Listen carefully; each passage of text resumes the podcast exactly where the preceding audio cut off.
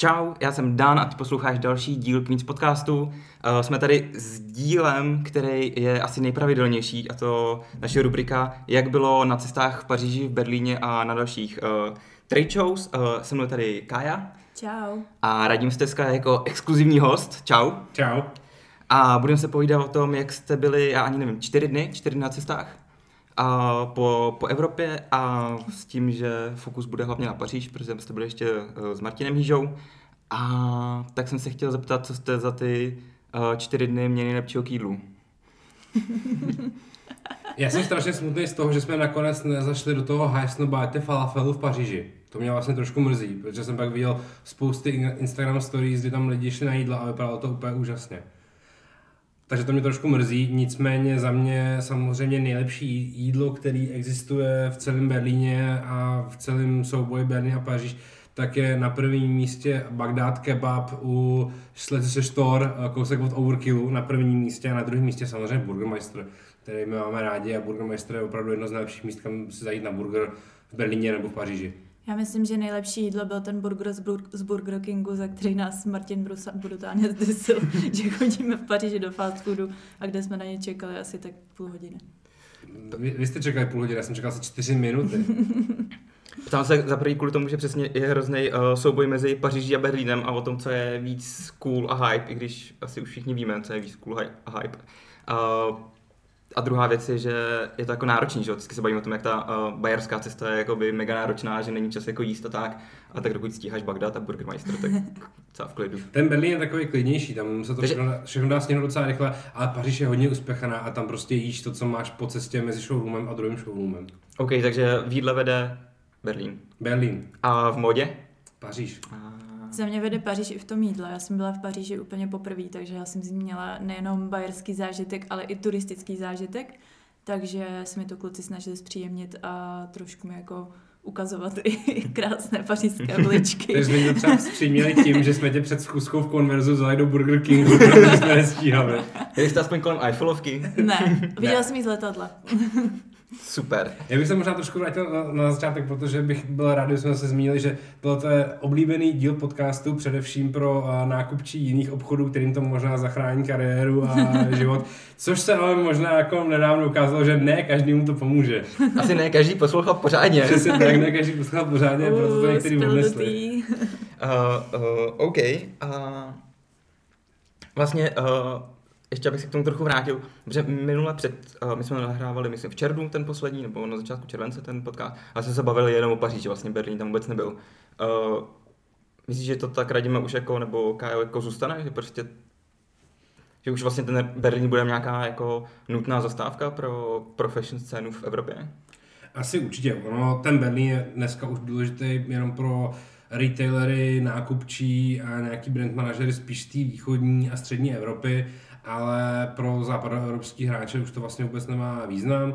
Nemá to většinou význam ani pro značky, které chtějí uspět v západní Evropě, protože ty západoevropský bajeři vlastně do Berlína nejezdí, protože nemají důvod, protože jezdí jenom do Paříže a proto ty Berlín, ten berlínský Fashion Week bude žít jenom díky tomu, že Německo je strašně obrovský a prostě pro na papáry je jednoduchý udělat v Paříži, uh, udělat v Berlíně uh, ukázku nový kolekce, protože se tam sjede asi těch 55 bajerů na papíry uh, z Německa, pár z východu a to jim bude stačit.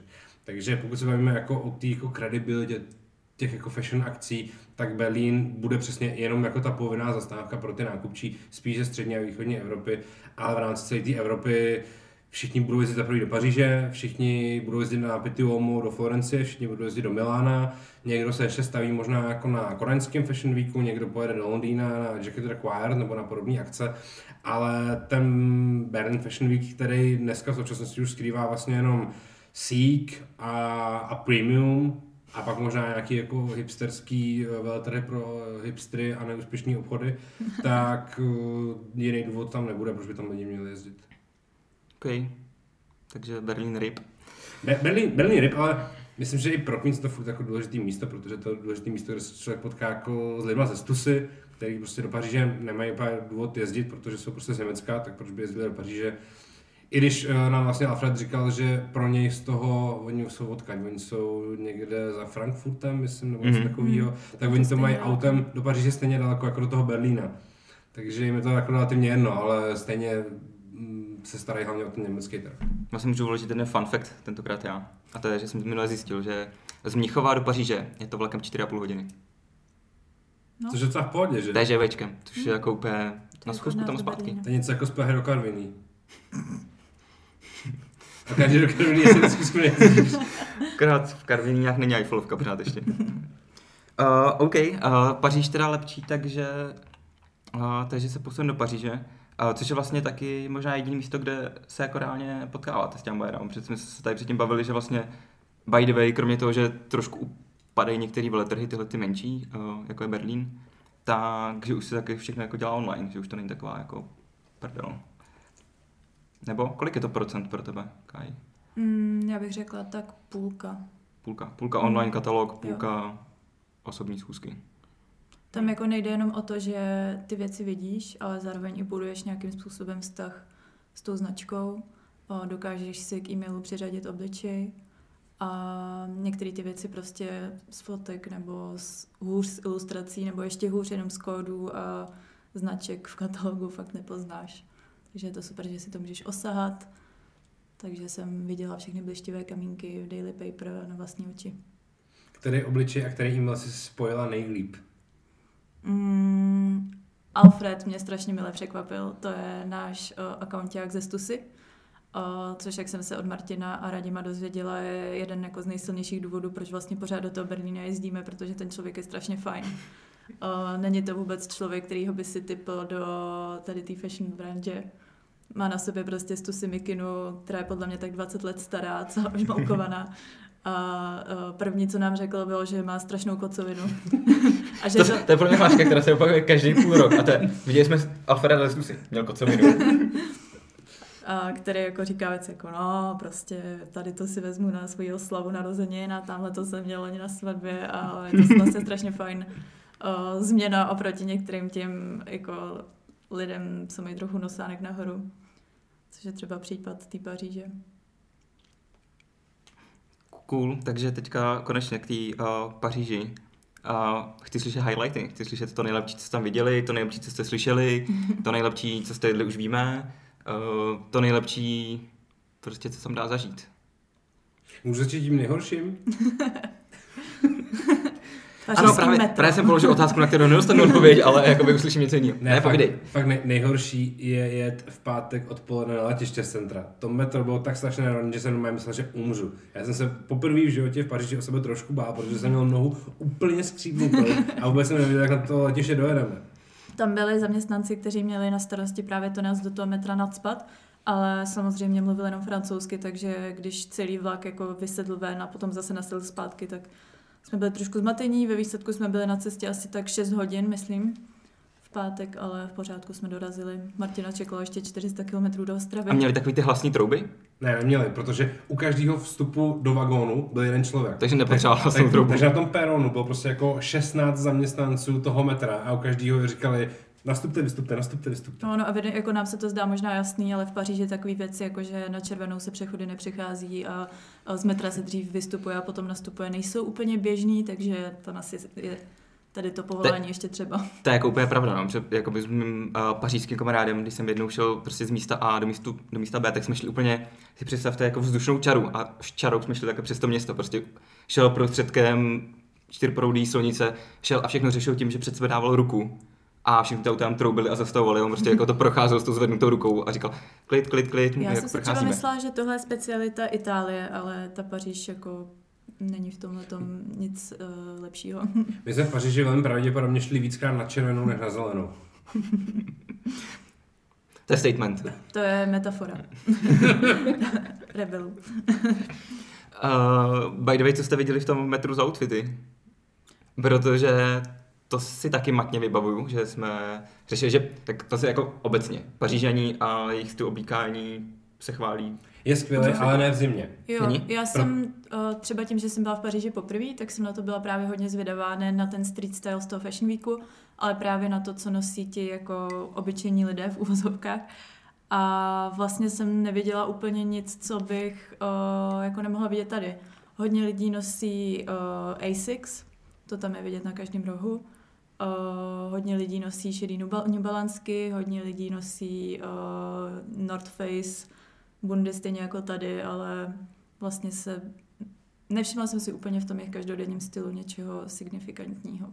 Tohle je v tom, tom výrazně lepší, protože v létě vidíš, že oni se dokážou oblíkat hodně elegantně. Protože i když jsme byli naposledy v Paříži a bylo třeba 40 stupňů, tak spousta chlapů nosila dlouhý kalhoty, spousta chlapů nosila košile s dlouhým rukávem a tam to vynikne o dost víc. Teď v zimě všichni měli černý péřový bundy, hmm. protože byla prostě zima. I přestože bylo v Paříži teplo, bylo nějakých 12 stupňů, tak stejně všichni byli uh, zabalení v těch North Face paperech a měli prostě jako džíny a tenisky, takže to jako tolik nevyniklo a nebylo to na první pohled jako tak wow, jak by člověk možná od Paříže čekal. Hmm. A když jsme u té eleganci, tak uh, u právě street stylu uh, lidí z fashion branže, tak uh, jsem si všimla toho, o čem se teďka hodně mluví a to je to, že se do uh, mainstreamu dostává hodně tailoring. Mm-hmm. Takže hodně kabátů, hodně oversized sak, blazerů a oblekových kalhot. V kombinaci samozřejmě s teniskama. Jako jsem možná jako ještě dostaneme, ale bylo to možná vidět i na většině těch přehlídek, že hmm. už je to prostě...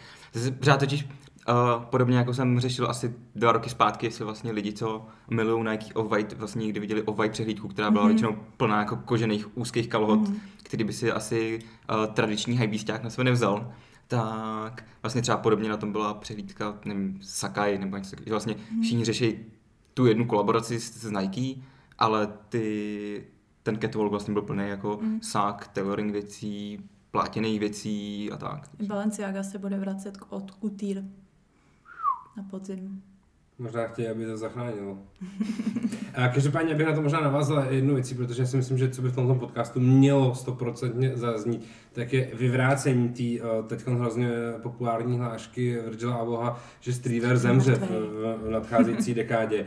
Což uh, může být pravda, ale především ta věta je úplně vytržená z kontextu a všichni se opírají jenom o tu větu vytrženou z kontextu. Streeter samozřejmě neumře v následující dekádě v žádném případě a jak se si někdo myslí, že uh, 16-letý děcka za 6 let budou chodit, uh, budou flexit před v oblekách, tak nebudou.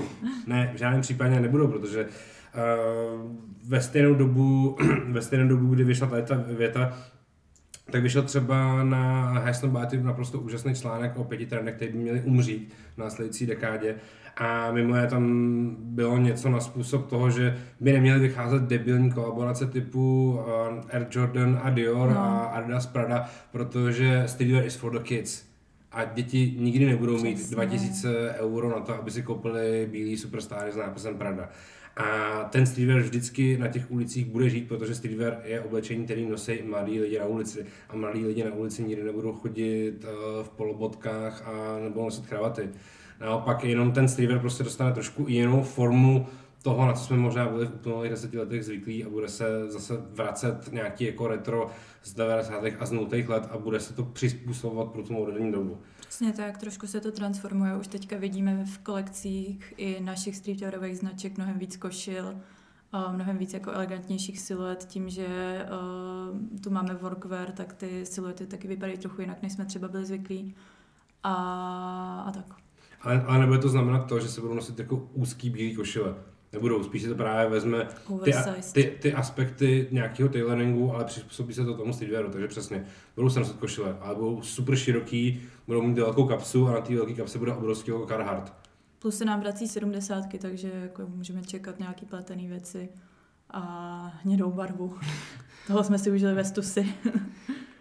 jo, mi taky přijde, že vlastně spousta lidí zapomíná, že ten streetwear má někde nějaký, jako, nějaký kořeny a nějaký odkaz a je to hlavně ten třeba jako sport, to je to takový, přijde, že pokud jako neumře basketbal, hmm. baseball a fotbal, tak prostě stejně tam budou nějaký vzory, který budou nosit prostě tu hoodie s kapucou a prostě na to jako se potřeba prostě tam jako budou. Prostě, tak, vždycky tam budou ty loga. Vychází to z lifestyle a lidi, co uh, hrajou basket nebo jezdí na skateu, tak uh, nemůžou jezdit na skateu v polobotkách. To dává smysl. Stejně tak jako hudebníci nepůjdou jako z práce do klubu v saku. Každopádně, eh, když jsem, já jsem četl něco podobného o těch, o těch trendech a bylo tam, že už by měli konečně umřít všechny jako trika s potiskem. Mě vlastně Mhm. docela zajímalo, jestli jste si všimli v showroomech trošku, protože myslím, že některé značky a některý jako kreativní ředitel a podobně už začalo jako štvát vyloženě tak jako tričko, potisk, mikina, potisk s tím, že přece těch merčů za poslední jako rok vyšlo fakt třeba hodně. No, o, já si myslím, že to jsou dvě věci. Print jako takovej, tak ten je tam pořád hodně. O, je tam na Síku v Berlíně jsme viděli spoustu mladých značek, který pravděpodobně zaniknou za dvě sezóny, který stojí právě na těch printech. Ale o, co se týče toho, co by mělo umřít, nebo toho, co pomalu umírá, tak je možná jako vyloženě logover. O, to znamená, loga a branding se zmenšují. Hodně jsme si toho všimli právě jako u skandinávských značek, které už tak jsou hodně minimalistický, tak Woodwood a Souland úplně jako vypouští jakýkoliv branding, což pro nás je třeba trochu obtížný, protože u nás to funguje dobře a u nich fakt jako často byly trička, kde logo se objeví jenom na nějaký maličkatý cedulce Mhm. z boku. A i jako u větších značek, které na těch lo- lozích, logách stojí hodně, tak uh, se to pomalu zmenšuje. No. A jako myslím, že celoprintový uh, celoprintový tričko s logem swoosh jako myslím, že už pomalu odchází. No. Mhm. Já si obecně myslím, že printy rozhodně nemůžou, protože trička s potiskem mají jednu obrovskou výhodu, o který psal, myslím, že to byl Bobby Hundreds na svém blogu, psal strašně zajímavý článek asi před rokem o tom, jak uh, tričko s potiskem je nejvíc signifikantní věc pro celý streetwear, protože tričko s potiskem má vždycky potisk v podobě nějakého statementu, podobě nějaké jako nálepky, kterou si člověk na sebe dává ve chvíli, kdy si oblíká to tričko. A to je pro streetwear strašně důležitá věc. A proto si myslím, že ty potisky pořád jako budou velmi důležitý, protože celá značka Supreme je postavená na tom, že prodává trička s potiskem a ten potisk je v podobě nějakého jako vyjádření. Um, když člověk na sobě nosí merch rockové kapely, tak se přihlašuje k tomu, že je fanouškem té rockové kapely a ne- nedá se to vyjádřit lépe, než tím, že má tričko s designem té kapely. Takže potisk bude furt v tom hrozně důležitý. Ale mám tam jako takový malý detail, který jsem si všiml právě teď jako v Paříži a v Berlíně, tak možná trošilinku se snižuje množství sítotiskových potisků Mm. a trošku je nahrazuje vyšivka. Což Mhm. jsem vlastně docela rád, protože to vyšívání za prvý vypadá líp, vypadá trošku jako luxusněji a je to lehoulince mm, příjemnější pro životní prostředí, protože samozřejmě jako síto tisk sám o sobě je něco, co je jako těžce nesustainable a mm, některé značky nad tím trošku aspoň takhle přemýšlejí, že než udělat jako obyčejný tiskový logo, který se sepere, tak ho spíš vyšijou, což je i trošku jako udržitelnější. Takže tohle je jako takový malý detail, který jsem několika značek viděl a viděl jsem i od těch lidí, že nad tím opravdu takhle přemýšlejí, že než aby udělali jako velký nápis Pleasures s sítotiskem na záda, tak ho vyšili. Jo. Což je super, protože velký vyšitý nápis si vždycky vydrží díl než sítotiskový Mhm. nápis. Já si myslím, že to taky souvisí trošku s tím retro trendem, protože velké značky jako Adidas a Nike mají ty výšivky právě často jakoby spojený s retro verzí jejich loga. Mhm. A to mi připomíná, že v Berlíně na Síku jsme viděli super věc u Flexfit, výrobce uh, kšiltovek, kdy oni vlastně tu nášivku natiskli uh, horkým vzduchem a tlakem přímo jakoby třeba za 10 minut na kšiltovku, kterou jsi vybral. Mhm. Takže to je hrozně jako easy způsob, jak tu věc obrandovat a mohlo by to vyřešit problémy nějakého jako sustainable merče, protože nemusíš vyrábět si to tisk a nemůžeš, nemusíš tisknout na nějaký trička z Číny, ale necháš ty lidi si třeba přinést svoji věc a jenom jim na to dáš tu nášivku, co oni chtějí. Já k tomu sklouzi trošku dřív, než jsem si možná plánoval v hlavě, ale vlastně chtěl jsem se na to zeptat, protože WGSN, High Snobiety, Business of Fashion, všude bylo udržitelnost 2020 uh, je prostě téma, uh, ne ve stylu uh, možná, pojďme si říct, že to ta, jako udržitelnost, nebo budeme dělat něco udržitelného ve stylu marketingu, ale hodně se řešilo, že značky už mají jakoby v úzovkách poslední rok na tom začít přemýšlet, jak vyvinout nové materiály, jak se k něčemu postavit jako jinak. Bylo tam vidět? Bylo to jako, že už o tom třeba teďka v těch showroomech nějak jako víc přemýšleli, že se vám to snažili třeba ty salesnáci prostě víc jako prodat, že už jedou na téhle vlně, nebo jim to bylo V. Berlí, v Berlíně byl stánek jedné značky, která měla uh, na zdi svého stánku asi čtyři nějaký jako velký loga Certifikáty. certifikátů, co všechno jako Mhm. dělají, bio, vegan, gluten free, recyklovaná bavlna a tak dále. A měli v tom stejném stánku uh, vodu v 1,5 deckových PET lahvičkách. No, to je druhá věc. To je, to je strašně smutný, no. jako fakt ve značkách, který na tomhle hodně lpí, nebudu jmenovat, uh, jsme viděli, radíme, jak dolejvají uh, vodu do kávovaru uh, z půlitrových petek. To bylo naprosto nejbizarnější. To bylo fakt jako tak krásně bizarní, že prostě máš obrovský kávovar, do kterého potřebuješ nalít 8 litrů vody, aby si všichni mohli udělat kafe, ale ještě to tam v půllitrových uh, flaškách PET lahve. Takže tam stojíš v té místnosti plný těch uh, sustainable kolaborací a říkáš si, hm, OK, takže právě jakoby, to, co jste Je ušetřili na jednom vzorku, no. jak jste teďka vylili do Je to-. Je to samozřejmě velký téma i protože to prodává, co si budem, ale jako účel světí prostředky.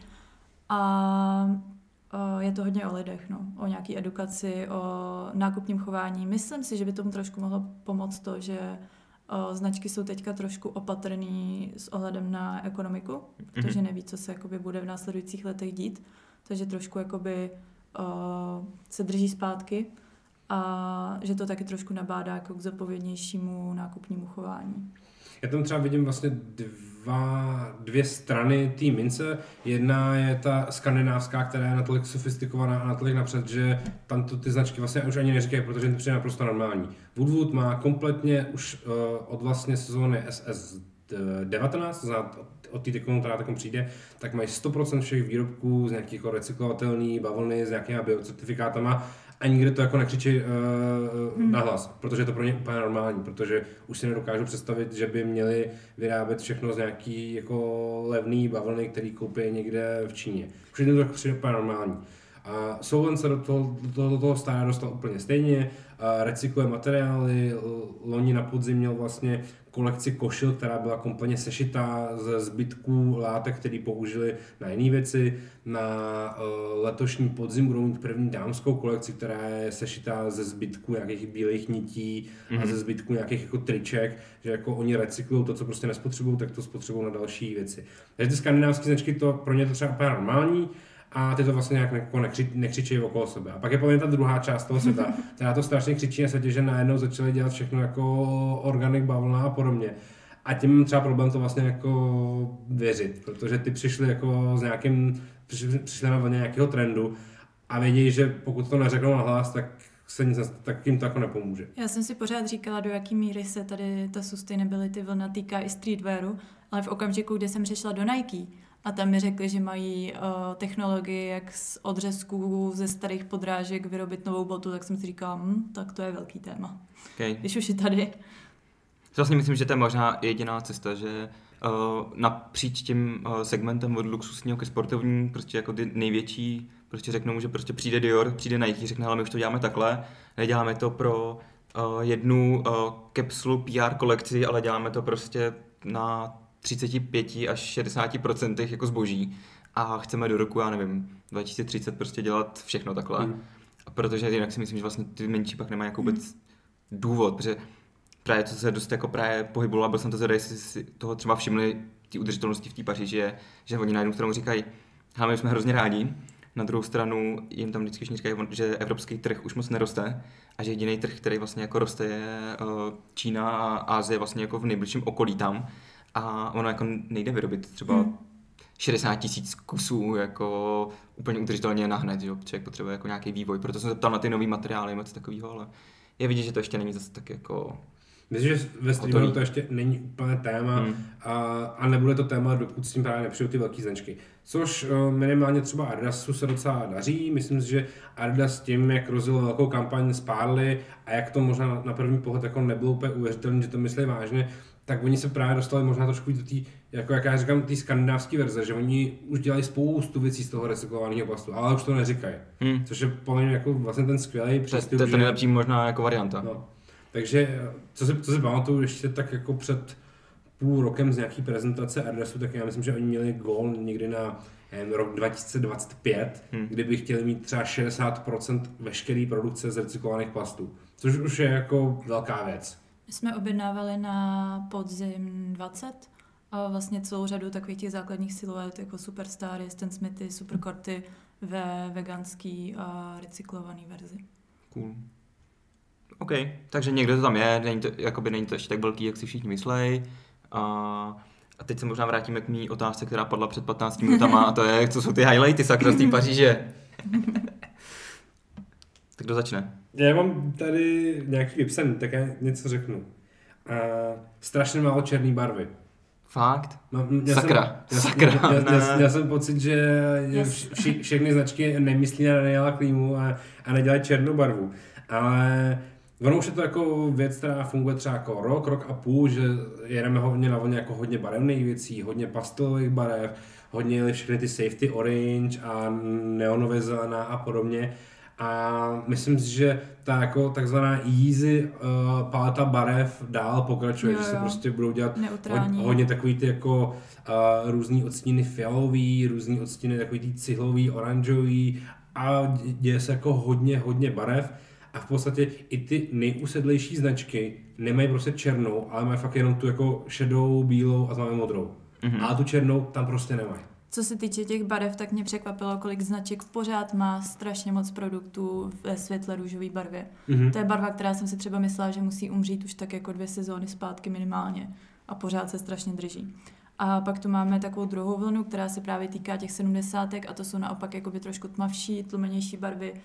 Tmavě žlutá, tmavě modrá, tmavě zelená, cihlová, ale všechno to jsou takový jakoby zemitější, zemitější tóny. To je ten správný výraz, zemitější. To, uh, to zní jako, že neonky už umřely po 15 letech v No, kuse. to, to zase jakoby uh, techwear uh, je pořád hodně velký téma a tam na to narazíš. Ok. Tam právě narazíš na černou v kombinaci jako se zelenou trošku, s tou oranžovou. Dokud Heron Preston bude dělat oranžový pásky a vzhledem k tomu, že mu asi nic jiného nezbývá v jeho kariéře, tak eh, ta oranžová furt bude. Mm, k tomu se taky dostaneme, k tomuhle tématu. A možná. všude uh, je iridescent. Jo, to je velká věc samozřejmě. Jestli, jestli bychom měli změnit jeden jediný trend podzimu a zimy 2020, tak je to iridescent. Takže jsme to Prostě- s tím iridescent pufferem od Daily Paper vlastně docela trefili ten trend. Takže předběhli. Protože... A oni to předběhli. Ale my jsme to nakoupili. Je. A OK, a všude, jakože doplňky, boty, Přesně nebo, tak. Jo, Jo, jo, všude. jo, iridescent všem. bundy, iridescent doplňky, iridescent boty, iridescent pásky, tkaníčky, sluneční brýle, úplně všechno. Všechno. super. Takže noční můra pro všechny řidiče, kterým všichni chodci budou svítit do očí a nevím, jak eh, ředitelství silnic a dálnic bude s tím trendem souhlasit. Uh, batikované věci. Ježiš. Hodně. Ježiš. Kalifornská pláž uh, na všechny způsoby, ale kromě takový ty klasický jako hippie vibe batiky se to objevuje třeba i na šedých věcech v takový jako umírněnější verze. Takže trendy z Kalifornie dorazí do České republiky. Takže, takže bych měl zavolat teďka a Maxe Habance a A říct ti přiveze jestli, jestli, tohle posím, eh, jestli tohle Maxi posloucháš, prostě přivez nám dva kufry nějaké oblečení z Kalifornie, ať, ať jsme taky jako in. A čeho jsme si všimli, že se objevilo v hodně kolekcích a na co si teda myslím, že ještě absolutně nejsme připravení, je kašmírový vzor. Mhm. Hmm. Paisley print prostě, ale ne jako na šátku, ale třeba na kalhotách a k tomu na džísce. Okay. Mám tady tak jako poznámku, ono to trošičku um, koresponduje s tím, jak jsem mluvil o tom, že se tolik nebude jako použít ten cítětisk, ale bude se mnohem víc šít. Mm-hmm. Tak krom toho, že se bude šít i na trička, což nebylo takovým zvykem, tak se hodně šije právě i na ty kalhoty třeba. Takže obyčejný denim je vlastně jako něco, co je docela nudný a nikdo to moc v kolekcích nemá. Víc se jde právě možná i po těch jako 70-kových, 80-kových typech kalhot, plus tam jsou vyšivky a jsou jako celou výšivky, hmm. jsou pošitý kapsy, jsou pošitý boky a podobně. Takže těch výšivek i na kalhotách hmm. je tam hodně. Plus patchwork, všechno jako sešitý k sobě, uh, otevřený švy nedodělaný, uh, směs různorodých materiálů od denimu přes semiš až po úplet, Mhm. you name it. Takže každý si najde to svoje, když bude chtít. Je to takový, že to, o čem se možná bavíme poslední rok, možná i dva, akorát ne v podcastu, že vlastně ty trendy tak nějak trošku se jako rozpliznou do toho, že si tam ka- každý najde něco svýho a už se nedá říct, hele, tenhle rok frče jenom sedmdesátky od hlavy až k patě, Ne, to určitě ne. ale je to prostě, že tenisky mají trošku svůj trend, eh, materiál mají trošku svůj trend, tak myslím barvy si, mají že, že trend. to furt jsou jakoby nějaký velký témata, který, do kterých to můžeme zařadit, jako je právě ten techwear nebo uh, workwear, nebo pak právě třeba jako víc ty retro siluety a sedmdesátky, ale víceméně jako každý si to může nakombit, jak chce a myslím si, že jak si říkal, že se bojíš, že se neoblečeš, tak určitě se tam něco nejde i pro Dana Klímu. Jsem rád, že mluvíte o tom techwearu, protože já si myslím, že třeba techwear už nebude takový jako téma, No já taky, ale bude. Ale pořád ještě bude. Já bych ještě do toho chtěl zmínit jednu věc, že je taky důležité stát do toho kontextu, že my se tady bavíme o nějakých jako trendy věcech, které stejně budou uh, jako pohlcovat tak 20% toho jako koncového Hmm. zákazníka, protože stejně tady bude pořád spousta značek, které pojedou pořád to samý. Champion nikdy nezačne dělat workerový košile. Hmm. Champion vždycky bude vyrábět tu klasickou mikinu s malým logem ve 158 barvách a ten střih té mikiny bude furt stejný, protože už to takhle dělají 40 let. Ale vlastně se to trošku odrazí na popularitě té značky, což uh, je třeba příklad uh, nechvalný Fila, Mhm. což uh, prostě byl velký boom a najednou prostě ta značka nedokázala přijít s něčím novým, dělá furt to stejný, dělá furt prostě obří loga a červenou, bílou, čer, modrou a, a prostě už to nezajímá tolik lidí jako předtím, no. Tomu vlastně trošku, jestli jste si nevím, všimli, nevšimli, uh, já jsem to bral tak, že v jeden čas se tam najednou do toho jako streetwearu přiřítilo docela hodně takových těch jako outdoor značek, že najednou jako North Face, Mhm. Columbia a podobně. Je, je, něco, že teďka zase jakoby se tam spou zase z jiného industry, že jo? Vždycky tam budou ty sportovní a skateový, to je jako jasný, ale si jako nějaký jiný takovýhle segment, co se tam rve. Děkuji za přihrávku. Eh, to je jedna z mých posledních poznámek, které tady mám. A trend, který bude strašně jako jednoduše vystupovatelný na, na zimu a který nás tady pohltí všechny, tak jsou dlouhý péřový bundy. Představte si uh, tubu od uh, zubní pasty, obalte ji puffer černou bundou a takhle budou přesně právě všechny zimní bundy uh, za půl roku. Takže z toho pufferu od uh, North Faceu od Napsi Jacket, která je vlastně krátká a jako jenom do pasu, tak se to prodlou, výrazně prodlouží. A hlavních trendů jsou jako fakt dlouhý péřový kabáty. A díky tomu, mimo jiné i díky tomu, se zase otevírá víc prostoru pro ty outdoorové značky. Já jsem teď viděl prostě na veletrzích značky, které uh, očivně nikdy nevstoupily do města, protože vždycky zůstávaly jenom v horách a najednou vycítili, že ty peníze leží v těch městech a přišli na velký veletrhy a přišli tam s těma svýma podlepenýma švama a Gore-Texovými membránama a s bundama za 14 tisíc a vlastně je všichni zajímali. Hlavně uh, mě baví, jak uh, je na zestupu ten outdoor trend, ale v Praze ještě pořádně nesněžilo. Nevím, na co vám ty North Face bundy jsou? Na flex. Na flex. Uh, to je potom právě taky sranda, když vidíš ty salesáky z těch outdoorových značek, že vlastně to je značka, která má uh, v tom streetwearu a lifestyleu strašně velký hype, Mhm. ale ty salesáci jsou prostě lidi z outdooru, prostě oni mají na sobě pohorky a, a flísku a poví ti o tom, jako, proč je tahle bunda nejlepší jako do deště a podstan. To je, jako, vlastně mi to přijde docela milý. Takže tohle zůstává pořád. Jo, pořád téma to- hor, hor prostě... Rok 2020 na to hodně sází a ještě to tam bude jakoby víc. Nebude se to týkat jenom bund, ale i třeba flísek. To je obrovský- obrovský znamená, že všude. To, co North Face Jsem udělal, teďka jednu flísku nechal na šapu a řekl, že ji nechci. samozřejmě to, co udělal uh, North Face, který je vždycky tisíc let napřed letos z, z Denali Jacket, tak uh, svoji variantu Denali Jacket pak budou mít úplně všichni. A co se týče bot, tak jestli si vzpomenete na ty naše subu pantofle a na ty zateplené pantofle od North Face, o, tak se můžete těšit na o, celý boty, které budou prostě obalený tím, tím pufferem. O, pořádný Ok. prostě sněhule, válenky a není to záležitost, záležitost jenom jedné značky a podle mě je to fakt jako comfy o, alternativa zimní boty a hrozně- hrozně se na to těším. To mi trošku... Pojď. Co se týče těch zimních bot, tak bych zmínil ještě dvě věci a moc se těším na to, až do konců přijdou eh, zimní boty od Daily Paper, který mají kolabo s jednou outdoorovou africkou značkou a moc jsem to v tom showroomu úplně nepochopil. Outdoorová africká značka. Ale ty boty vypadají naprosto úžasně. Mm. Mm. Doufám, že je Martin objedná, protože já si jednu US 9 určitě vezmu. to je jedna věc. A druhá věc, já jsem při těch diskuzích pravidelně říkal, že v západní Evropě existuje jeden takový jako micro fashion trend a to jsou zimní boty Salomon mezi Bayerama.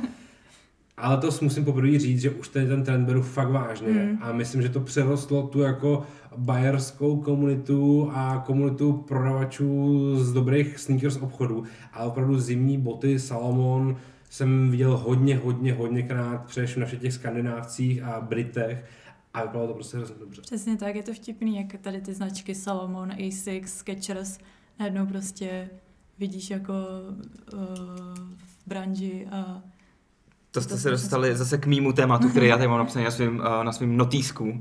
A můžete si vybrat. Jedno, jedno z toho je právě, jsem se chtěl pobavit o těch menších značkách, jako je Mhm. Salomon, Asics, jejich jako kolaborace, jejich jako hype. A druhá věc je, to je samozřejmě jako uh, nesmrtelná otázka, co byla vlastně ta bayerská bota téhle sezóny, co tam jako, co měli všichni, všichni na sobě. Bylo to teda ten Salomon? Bayerská Oh. bota je úplně jednoduchá. To jsou uh, Asixy, uh, Gelkana OG, uh. Gillette Bílozlaté. šestky a Mhm. podobně, takže Asixu bylo hodně, to na prvním místě.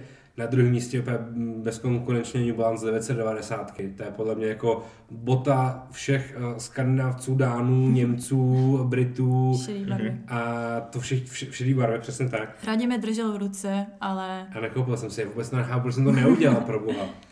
A, a jsou to obecně, eh, vrací se tam moda těch jako 90 running siluet. Já jsem vlastně v Paříži i v Berlíně strávil 4 dny v Nike P6 tisíc, který na mě udělal obrovský den, když jsem strávil dovolenou přes Vánoce v Koraní, kde měli všichni ty P6 tisícovky.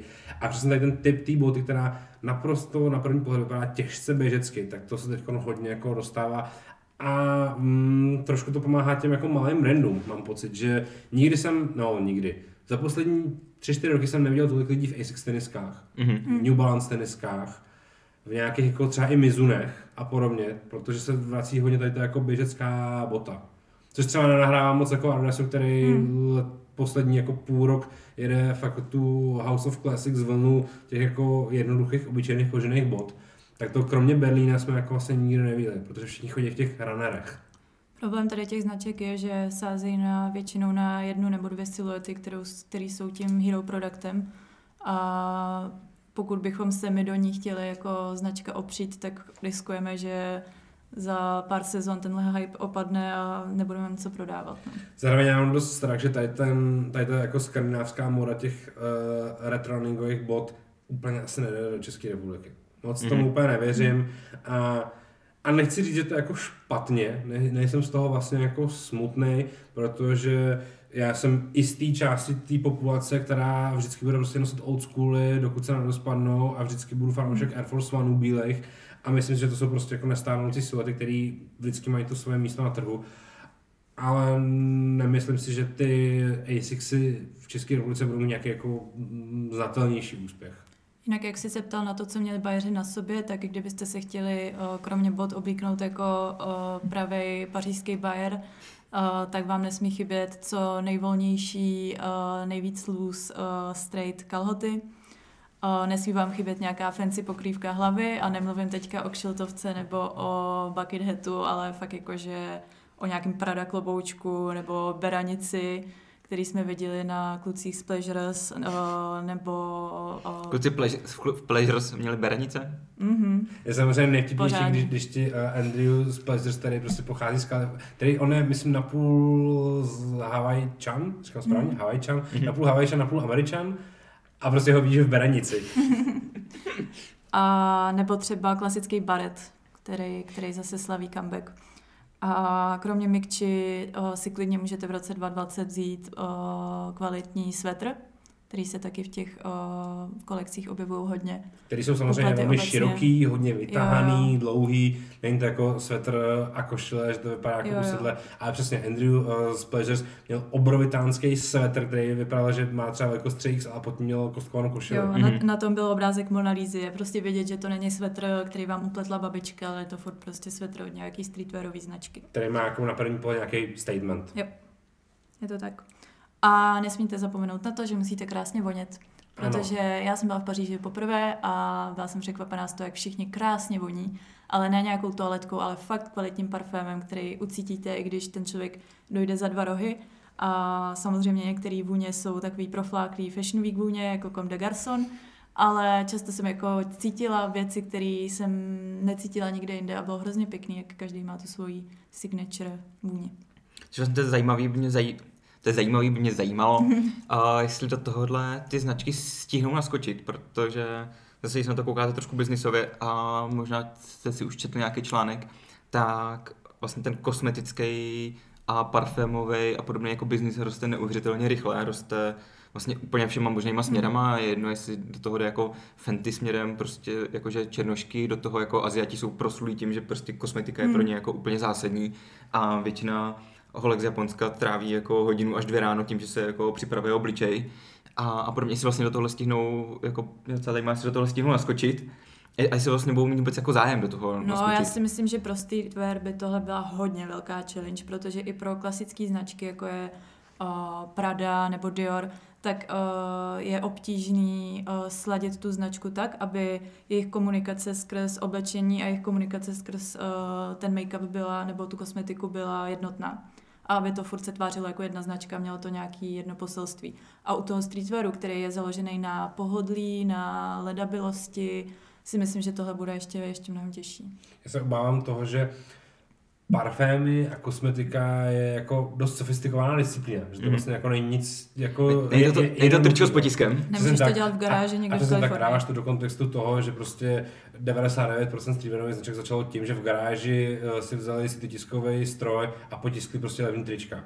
A to jsou jako dva Hmm. dost rozdílný výrobní světy, který si nejsem úplně jistý, jestli se někde jako propojí. Protože když se podívám na ty hodně sofistikované streamerové značky, tak přemýšlím, jestli z nich má někdo kosmetiku. Nemá. Ale kde Vlastně. by se to mohlo projevit, je třeba design obchodu, Mhm. kde když eh, v Berlíně nebo v Paříži vejdeš do jakýhokoliv obchodu, ať je to malinký concept store, butik eh, nebo nějaký monobrand, eh, tak vždycky ucítíš nějakou vůni. Ať je to voná svíčka, nebo nějaký aromatický tyčinky, nebo nějaký interi- interiorový parfém, ale vždycky spolehlivě jako poznáš, že jsi vešel do nějakého storu. Mě to Jako- jako najelo v momentě, kdy uh, jste zmínili tu CDG vůni, protože to myslím, že jako, Mm. jako, že lidi už jako přesně vědí. A A, ah, Fashion Week.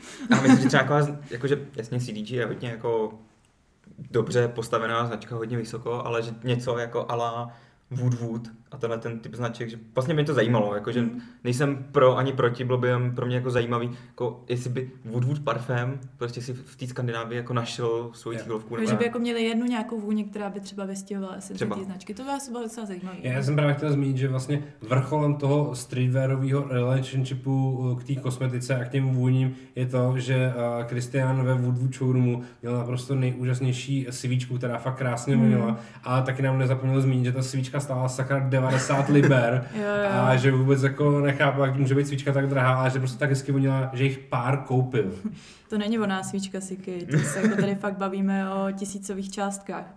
Uh, to je prostě speciální povolání interiérový designér parfému. To je člověk, který přijde k tobě, k tobě domů a prostě ti namíchá uh, specifickou vůni pro tvůj domov. V kombinaci nějakých jako vůní, parfémů, přírodnin a to musí být job. Nicméně na základě té zkušenosti jsem si dal takový jako mikropředsevzetí, že chci, aby u nás doma pořád uh, byla zapálená nějaká voná svíčka, protože svíčky u nás doma už jako máme nějakou dobu, ale to byl takový zážitek, že jsem si říkal, já chci, aby to u nás doma vonalo takhle. Takže jsme Jako ve všichni, Wood showroomu. Přesně tak jako takže ve jsme všichni nas, navštívili Muji a nakoupili jsme svým drahým polovičkám voňavé malé svítičky. cool, tak to byla taková jako beauty odbočka, ale pro mě zajímavý možná takový trošku přesně tižší trend oproti třeba nějaký udržitelnosti, tohle to jako beauty a podobně, Hmm. o kterém se třeba tolik nepíše, ale zajímalo mě, protože Já si myslím, že o, obecně... Jak se odlišit jo, jinak? Že v dnešní době jako lidi už tolik třeba nekoukají na takové to povrchní pozlátko, jako to třeba bylo v těch uh, nultých letech, kdy prostě všechno se třpitilo, všechno prostě bylo hlavně jako co nejvýraznější, tak uh, tím, že uh, třeba ty skandinávské značky jsou hodně minimalistický, tak se kouká na to, jakoby, co je pod tím povrchem. Inovace materiálů. Skoro všechny značky nám představily, že mají nějaké jako fakt heavyweight trička, mhm. které vlastně vypadají jako na první pohled stejně jako trička z jejich minulý sezóny, ale je to prostě lepší materiál, je to fakt jako příjemné na dotek, kvalitní, kvalitní látka. A stejně tak si myslím, že v té kosmetice třeba uh, se už tolik nelíčíme, ale naopak uh, mnohem větší důraz dáváme na skincare a fakt jako kvalitní produkty, které vydrží a stačí nám jich málo. Možná, možná takovým jako společným jmenovatelem těch věcí je, že trendem bude, že lidi se chtějí cítit dobře. Mhm. Chtějí se cítit Tak. jako fajn, chtějí se cítit pořád jako pohodlně, co nejpříjemněji a, a nechci se prostě cítit blbě, což je vlastně jako dobrý A trend. to je přesně jeden z důvodů, proč si myslím, že streetwear nikdy neumře. Protože si nedokážu představit, že bychom se po všech těch letech, kterými jsme procházeli, znova dobrovolně spali do nějakých jako úplných věcí a do Korzetu. eh, jehlových podpatků a do korzetů, jako nedej bože. Že si myslím, že fakt eh, je důležitý se cítit pohodlně a je super, že i holky se třeba může, můžou cítit pohodlně a zároveň být jako trendy a pěkný a navlíknout si do nějakých jako nejlíp plišových uh, oblečků a plišových bot a být fakt jako komfy a kouzy. Viděli jsme spoustu krásných žen, které měly saka, ale měly prostě super široký saka. Mm. Něco podobného, co vlastně třeba dělá Eva Odivy, mm-hmm. jak recykluje teď ty saka, tak přesně tohle se jako otvírá takový jako trend, kdy i ženy nosí saka, vypadá, že jsou jako hrozně luxusně oblečený, mm. ale ty saka jsou vlastně jako hodně širokýho střihu a chtějí se v tom cítit pohodlně. Mají pod tím třeba jenom braletku nebo nějaký, nějaký tričko a chtějí, být, chtějí se cítit co nejvíc pohodlně. By the way, stihli jste nějaký sekáč nebo něco takového? Nebo nestihli? Uh, Paříži, jeden jsme navštívili, ale nic jsme si neodnesli. Okay. Já jsem stihnul sekáč, když jsem se vrátil z Prahy. Do Prahy. A tam si nakoupil. Ano. Ještě bych zmínila možná jeden uh, negativní zážitek, uh, který se stal ve středu v Berlíně, kde nám zbylo trochu času a vlastně ten sík veletrh, který se docela zmenšil, jsme měli už celý projitý tak jsme si říkali, že si vypravíme na premium veletrh, což je vlastně pod uh, stejnou společností, platilo nám na to stejná akreditace, tak jsme říkali, že to okoukneme, co jako se nosí v tom mainstreamovějším světě módy. A mě to tak vyšťavilo. To bylo tři obrovské haly, pětipatrový, plný jako věcí, co bych řekla, že potkám někde tady na tržnici. Čepice s kožešinovou bambulí, uh, hedvábné šátky, leopardí potisky všude a to přesně trošku koresponduje s tím, jak jsem zmiňoval, že uh, ty trendy se dotýkají jenom části no. toho jako fashion světa, protože pak přesně člověk přejede tady na ten veltrh, který je pro obchody a zákazníky 40+, plus, a člověk tam vidí neuvěřitelné množství nekvalitní bavlny a nekvalitní kůže a věcí, které prostě třeba smrdí na první jako hmm. dobrou a člověk z toho vidí jako tu nekvalitu těch materiálů, jak tam nikdo jako neřeší, kde se to jako vyrábí. To mě fakt uh, hodně vytrhlo z mojí fashion sociální bubliny, když jsem viděla, že fakt někomu stačí jenom značka uh, Designed in Italy a nakupuje jako bezmyšlenkovitě cokoliv jakých uh, jako fejků známých značek, nebo mm-hmm. nevyloženě fejků, ale prostě okopírovaných designů jsme tam viděli. No, z toho mi bylo trošku smutno. Je dobrý si jako uvědomit, že uh, i když to vypadá, že já nevím, na Queensu je 110 značek, tak si říct, že těch 110 je vlastně jako, vrchol pyramidy, mm. kde se to přesně jako řeší, řeší to každý čtvrt rok třeba, přicházejí tam ty nový materiály, přicházejí tam ty nové trendy, ale pak je prostě to krámek na náměstí v Brémách, kde Přesně. prostě na se nakupují to, co jakoby nakupují. Ale no. ještě jsem jako zapomněla dodat, že ten veletrh byl úplně přeplněný lidma, tam jako se nedalo projít po schodišti. Takže evidentně to svoje zákazníky má jako my jsme, my jsme byli na úplně poloprázdném síku, kde nebyla ani noha z toho fashion seta, pak jsme přijeli do něčeho, co bylo naprosto obrovský, kde byly tři haly s několika patrama a tam se jako mlátili mezi sebou lidi, který pak seděli v takových malinkých koutkách, pili kafe a dělali tam objednávku na papír s nějakýma kabelkama, který byly úplně nevkusný, vyrobený v Číně a stejně to mělo na sobě nálepku 120 euro. Uh, OK, to, tohle myslím, to se posuneme dál. to bylo jenom takový, že to není vždycky jenom pozlátko a chození po večeřích a degustace síru a vína. no to bych taky chtěla dodat. Uh, asi ty jsi se na to, myslím, chtěl i zeptat. Já nevím, chtěl jsem se na to zeptat? Já jsem ti četla myšlenku. ne, jenom jsem chtěla říct, že uh, i když jsme si to strašně užili a je to pořád hrozně pěkná práce, tak uh, je to fakt strašně náročný. Uh, nachodili jsme každý den třeba jako 15 až 20 kiláků, uh, bolely nás nohy, bolely nás záda, do toho nás tlačily deadliny vlastně objednávek, který jsme museli dodělat ještě ten týden, takže po večerech tam Martin seděl s notebookem a ještě zadával objednávky. A do toho člověk musí pořád vypadat pěkně, usmívat se. To vlastně pro tebe úplně poprvé, tenhle ten dvojtrip, že jo? Jo. To chápu, že jsi z tohoto překvapená. No já pořád ještě, tím, jak je to pro mě nový, tak uh, já to všechno beru hrozně pozitivně a strašně jsem se na to těšila, měla jsem oči na vrch hlavy, poskakovala jsem tam po ulicích, byla jsem ráda, že jsem v Paříži, ale Radim a Martin, ty už, ty už jsou veteráni, tak Martin už... Auč. Martin byl rád, že to stihneme za dva dny, že už může být o víkendu doma s rodinou a mě to teda chvílema táhlo za písničkou, mm. ale uvědomoval jsem si, že ráno jsou ty zkusky zase od devíti, mm. takže uh, nešli jsme do Silencio na Daily Paper Je to fakt, dostali jsme uh, pozvánku na jednu party v Berlíně, ale a úplně jsme pásly. Přesně tak.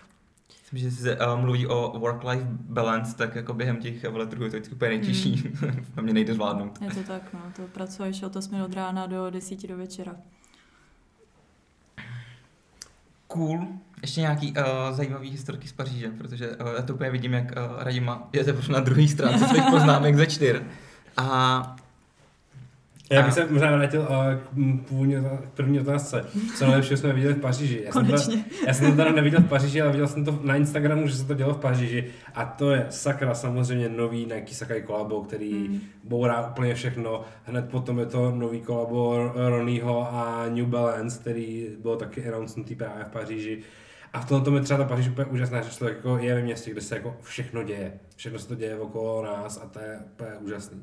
všechny ty Přesně vlastně uh, představení jsou naplánované do těch tří dnů, kdy tam všichni Hmm. budou a, a je to vlastně o tom, že ty značky se předhánějí historii v 9 nebo v 9.30, to je jako, to je dobrý. My jsme tam chodili po ulicích a Radim říká, jo jo, tamhle to je Bayers Overkillu, tamhle to je prostě uh, týpek ze Solandu, všechny je pozná, jsou to prostě lidi, tam sedí, u stolu na letišti tam zadávají objednávky stejně jako my, akorát prostě v jiných částkách. No. To je možná takový tajný tip pro uh, české značky, které se snaží prorazit do Evropy.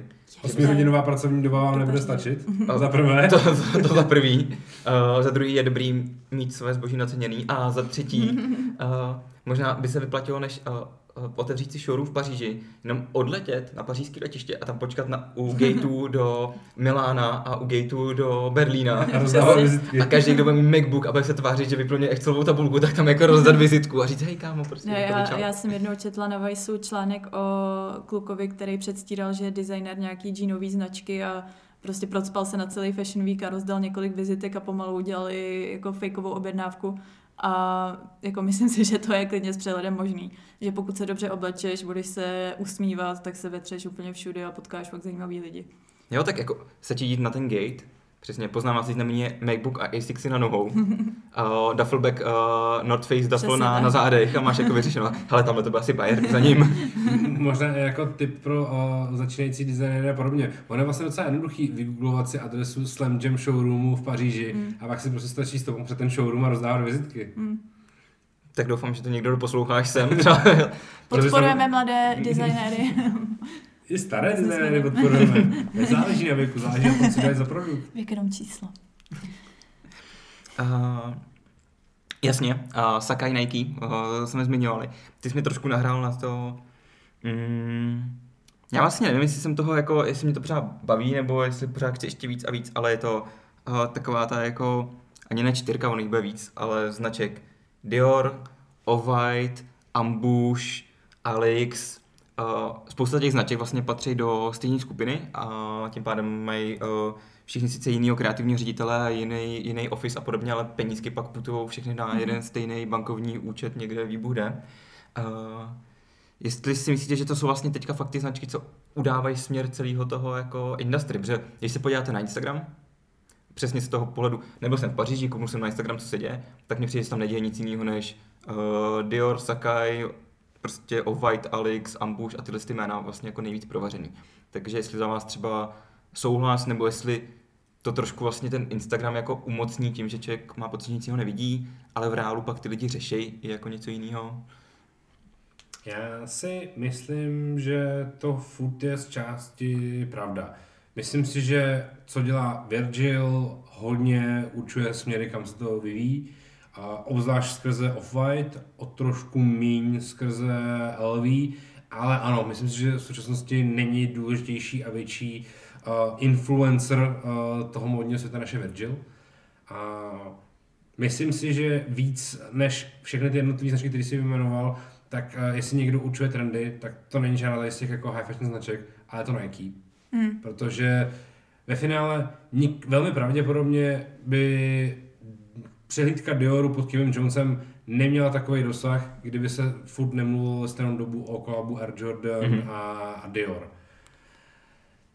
Obzvlášť ve chvíli, kdy Kim Jones udělal velmi retrospektivní kolekci, která hodně si brala z Dior archivu a hodně se vracel do těch jako tailoring časů a, a myslím, že se mu to povedlo jako velice dobře.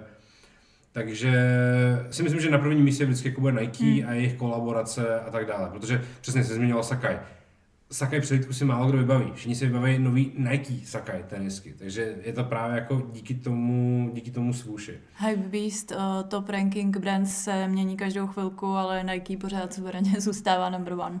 Vlastně zajímavé, že přesně třeba ten Elix ve street stylu nevidíš třeba ani tak často jako Nike, Matthew Williams, Hmm. hmm. Kolabo, který je tak, prostě jako tak. rozhoditelnější. To je to, to, to o čem mluvím. Uh, myslím si, že ty dnešní designéři trošku přerostli jako ty značky. Já myslím, že když uh, si stoupneš do, na předměstí New Yorku, stejně jako na hlavním náměstí v Soulu a před Palladium, tak když řekneš Virgil Abloh, tak to možná bude znát víc lidí, než vlastně ten Off-White a než Hmm. ten jako LV, že si to lidi jako rychle Mhm. spojí.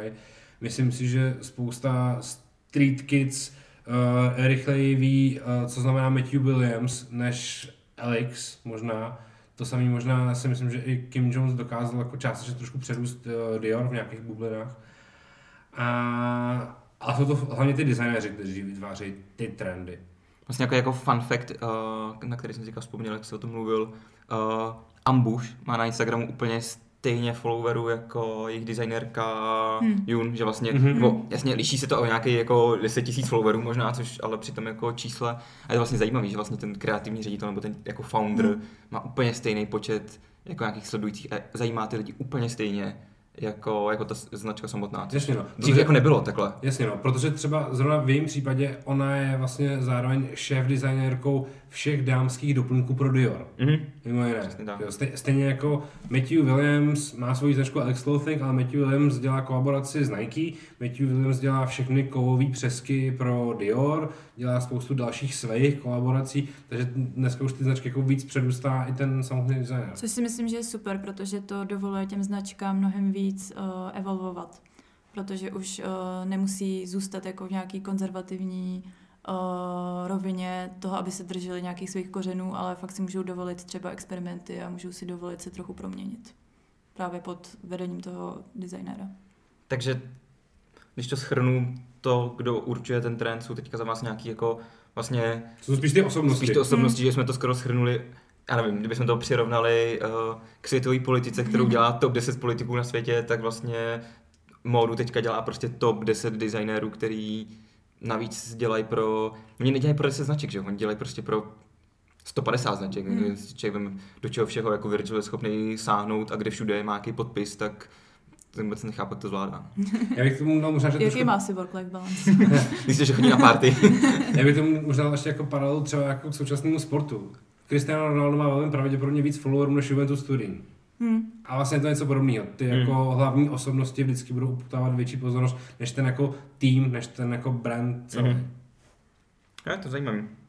Tím pádem je to vlastně ale o tom jenom, kdo si uloví, uh, jestli to vlastně Virgil třeba vydrží, že zůstane na téhle pozici a pak kdo se vlastně uloví v té Hmm. další dekádě, protože přímě vlastně, když si to vezmeš i do nějakého jako běžného života, kdy lidi jsou schopní strávit v práci prostě tři roky a už vlastně mění, protože vlastně už není jakoby se dál kam třeba posunout, tak je vlastně zajímavý, kdo si teda jako uloví Virgila po LV. že Vlastně Hmm. ten, ten vzestup je poměrně rychlej, je mu kolem 45, něco přes 40. Jako kde bude dělat dalších 40 let designéra.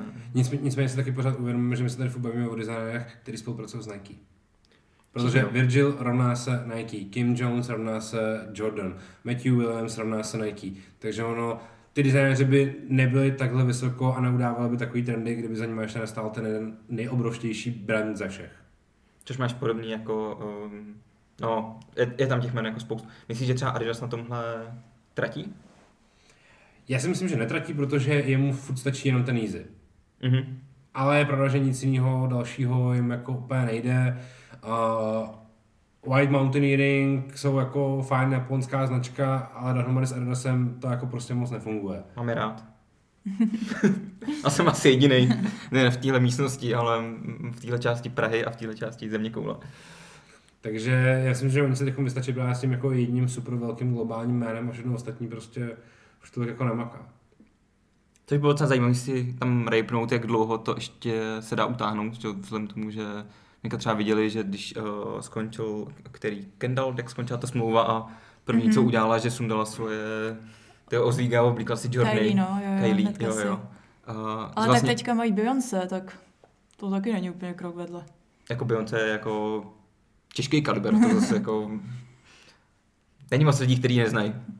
To je pravda. A zároveň ta kolekce je jako plně dobrá. Že Ta kolekce? Mm, je to někde mezi jako streetwearem a sportem, co mi jako, co mi jako docela jako imponuje, protože Adidas měl takovou jako tendenci občas jako jít třeba až moc do sportu, protože že White Mountain Running kolekci udělali na Terex uh, kolekci, to znamená na vyloženě Mm. outdoorový. Uh, poslední dvě Undefeated kolaba byly taky na sportovních věcech. A Neighborhood uh, s Adidasem udělali běžeckou kolekci. A já si myslím, že mm, prostě když děláš kolaboraci s jednou z nejvíc legendárních streetwearových značek z Japonska, z, z Neighborhood Japan, tak prostě musíš udělat streetwearové věci, hmm. a ne jako sportovní. Hmm. Hmm, tak ono to možná trochu souvisí s tím, že my, jak se tady bavíme o Nike, tak to zní jako kdyby Adidas byl nějaký loser, ale ono se jim taky jako daří velice dobře. Ale právě možná spíš na tom sportovním poli, že oni jsou hodně silní v tom sportu. To, to, je, to je jako by ono, to by bylo ještě na další diskuzi, Mhm. jak uh, Adidas šáhnul do sportu i vlastně v Evropě, třeba ve fotbalu je to hezky, hezky viditelný. Uslyšíte příště. Uslyš... uh, přesně tak. Uh, teď jsem se chtěl ještě něco zeptat, úplně mi to vypadlo. Sakra, takže Ne. máte poslední šanci něco tady uh, zahlásit, nějaký highlight. Moje poznámky jsou tady. Kebab, pařížské metro a Alfred ze Stusy. Myslím, že jsme to obsáhli všechno. Dobrý, tak já dám ještě jednu sofistikovanou informaci a to, že to je to, že Woodwood má novýho designera, šéf designéra, Mhm. mm-hmm. který je z North Projects, takže... Já myslím dokonce, že to je holka, není to holka, já nevím, ne? já si pamatuju slovo designer. Já myslím, že to je holka. No. A takže jestli uh, byl Woodwood někdy skandinávská značka, tak teď je Hmm. ještě skandinávštější, protože jestli je nějaká značka na světě nejvíc skandinávská ze všech skandinávských, je to North Project. Takže všechny věci jsou najednou tmavě modrý a, svět, a, a šedý a, A proužkatý. modrý a trošku i proužkatý. Takže podzimní kolekce Woodwoodu vypadala opravdu úžasně, protože se tam potkali všechny uh, Stockholmsko, Kodaňsko, Malmé vlivy, které by se tam potkat mohly. Jo, a jestli máte rádi kargáče, což dle našich prodejů z 99% pravděpodobností máte, tak se můžete těšit, že v roce 2020 si vyberete asi tak ze všech různých kombinací kapes, zipů, značek, eh, vzorů, gumiček a stahování na světě. Kargáče i s New Black. Yes. Super. Já už vím, co jsem chtěl říct, jsem si vzpomněl, že jsem se koukal na uh, dánský obchod uh, Naked a že ta Beyoncé kolekce, uh, to oblečení tam ještě něco bylo, ale všechny ty night joggery a tak byly úplně jako beznadějně Hmm. sold out, což mě vlastně docela překvapilo. To jsou podle mě první night joggery, které se vyprodaly během prvních pár hodin. Pravděpodobně ano. A tohle pozitivní zprávou bych to možná ukončil. Takže dík moc, že jsme si mohli popovídat a já doufám, že se uslyšíme po dalším pařížském fashion weeku brzo. Já děkuji za pozvání. Tak se mějte. Čau. Ahoj. Ciao.